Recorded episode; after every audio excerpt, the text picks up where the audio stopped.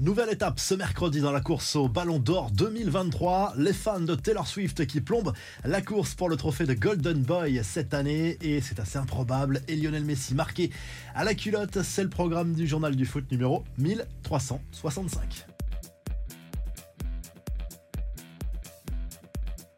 On connaîtra ce mercredi soir les 30 nommés pour le plus beau des trophées individuels pour un footballeur, le Ballon d'Or version 2023. Les noms seront dévoilés à partir de 18h30 et jusqu'à 21h ce mercredi soir sur la chaîne L'équipe. Trois grands favoris forcément cette année. Lionel Messi, vainqueur de la Coupe du Monde avec l'Argentine, mais en dehors de ça, pas grand-chose. On a aussi Erling Haaland, auteur d'une saison fantastique avec Manchester City, grand artisan du triple des Citizens et euh, bien sûr euh, Kylian Mbappé qui a réalisé une magnifique euh, Coupe du Monde, mais sa saison avec le PSG a été décevante, du moins collectivement. On peut aussi ajouter Kevin De Bruyne qui a réalisé une très belle saison avec Manchester City, mais ses performances avec la Belgique au mondial plaident en sa défaveur. Chez les femmes, l'Espagnol Aitana Bonmati part archi favorite. Les ballons d'or qui seront remis à Paris le 30 octobre prochain.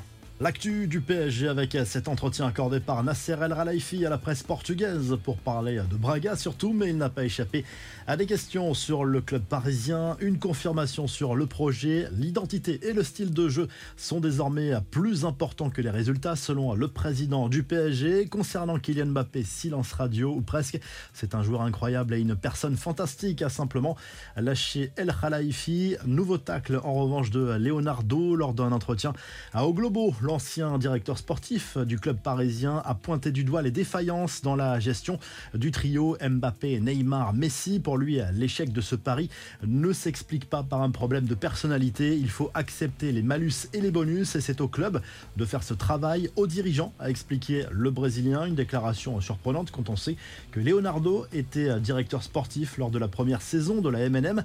Il a donc sa part de responsabilité. Les infos, en bref, Christophe Galtier pourrait rebondir après son licenciement par le PSG cet été.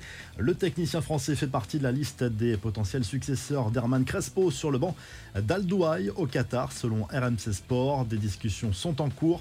Bradley Barcola calme le jeu avec l'Olympique lyonnais. Le jeune attaquant français transféré au PSG en fin de mercato a remercié sur les réseaux sociaux son club formateur et ses supporters malgré l'accueil hostile dimanche au Groupama Stadium. Autre ancien lyonnais visé par les banderoles hostiles dimanche lors du match contre le PSG Castello. Loukeba est lui aussi sorti du silence pour le journal L'équipe. Le défenseur français transféré à Leipzig cet été assure que son plan initial était de rester à Lyon et de prolonger son contrat, mais l'OL ne l'aurait pas retenu. Une version qui ne convainc pas les supporters. Des nouvelles de Costas Mitroglou dont les fans marseillais se souviennent forcément. Deux mois après sa signature avec un club de D6 allemande, le buteur grec a claqué la porte. Il faut dire qu'il était sur le banc la plupart du temps. C'est ce qu'on appelle une descente aux enfers. La belle boulette du Real Madrid dans une séquence vidéo partagée sur les réseaux sociaux. Des internautes ont repéré une bourde dans le nouveau vestiaire du Santiago Bernabéu. Le nom de Jude Bellingham a été quelque peu écorché. Pas de quoi le contrarier dans son début de saison déjà exceptionnel.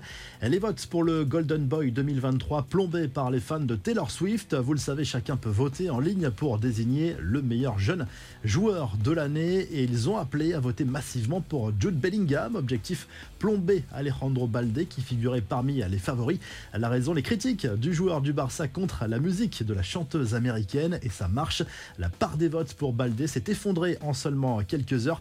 Enfin, le garde du corps personnel de Lionel Messi est en train de devenir une star, lui aussi, depuis l'interception d'un supporter vêtu d'un maillot du Barça lors du dernier match de l'Argentin en MLS. Ce fan voulait approcher de près son idole, c'était sans compter sur cet ancien membre des forces spéciales américaines, fan de MMA, qui partage régulièrement des vidéos de ses entraînements et franchement, il ne vaut mieux pas le chauffer. On termine avec la revue de presse en Espagne. Le Mondo Deportivo propose une longue interview d'Alejandro Balde.